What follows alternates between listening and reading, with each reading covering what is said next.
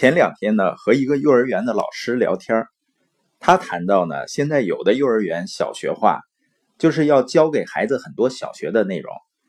很大的原因呢，是很多家长对这方面有要求，他希望孩子能多学一些，早学一些知识。我倒不是反对学知识啊，而是认为孩子快乐成长比他很快的成长应该更重要。也许有的家长认为孩子早学一些、多学一些呢，可以减轻以后学习的负担，增加呢孩子的竞争力。实际上，一个人最大的竞争力来自于他内心是否情绪稳定。如果一个家长他对孩子的学习和未来有焦虑的情绪，他就会把这种情绪感染给孩子。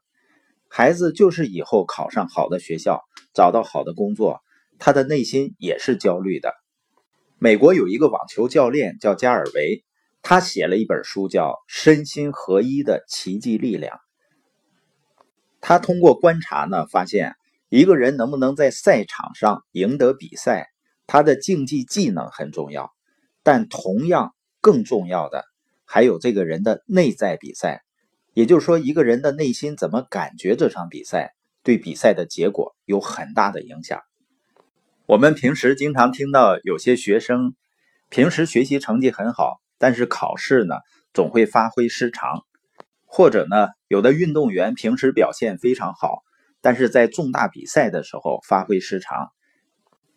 那这些人是输在哪儿呢？就是内在的比赛上。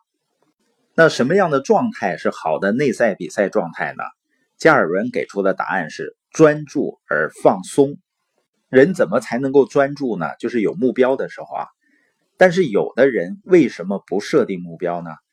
因为他觉得目标是一种压力。会让自己感到焦虑。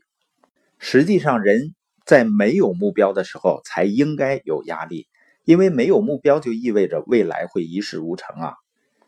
目标呢，应该是一个人前进和成长的动力，是你和未来的约定。很多人焦虑的是，那我有目标，万一没达成怎么办呢？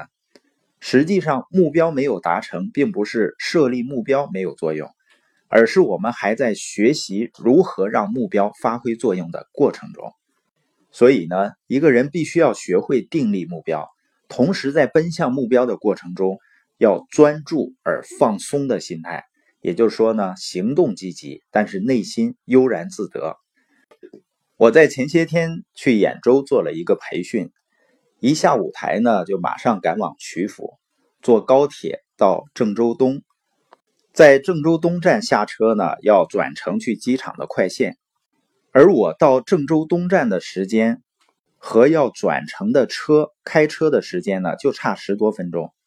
如果赶不上呢，打车去机场也是来不及的。并且当时我在曲阜上车时，我坐的这趟车呢还晚点了近十分钟，那就意味着我很大程度。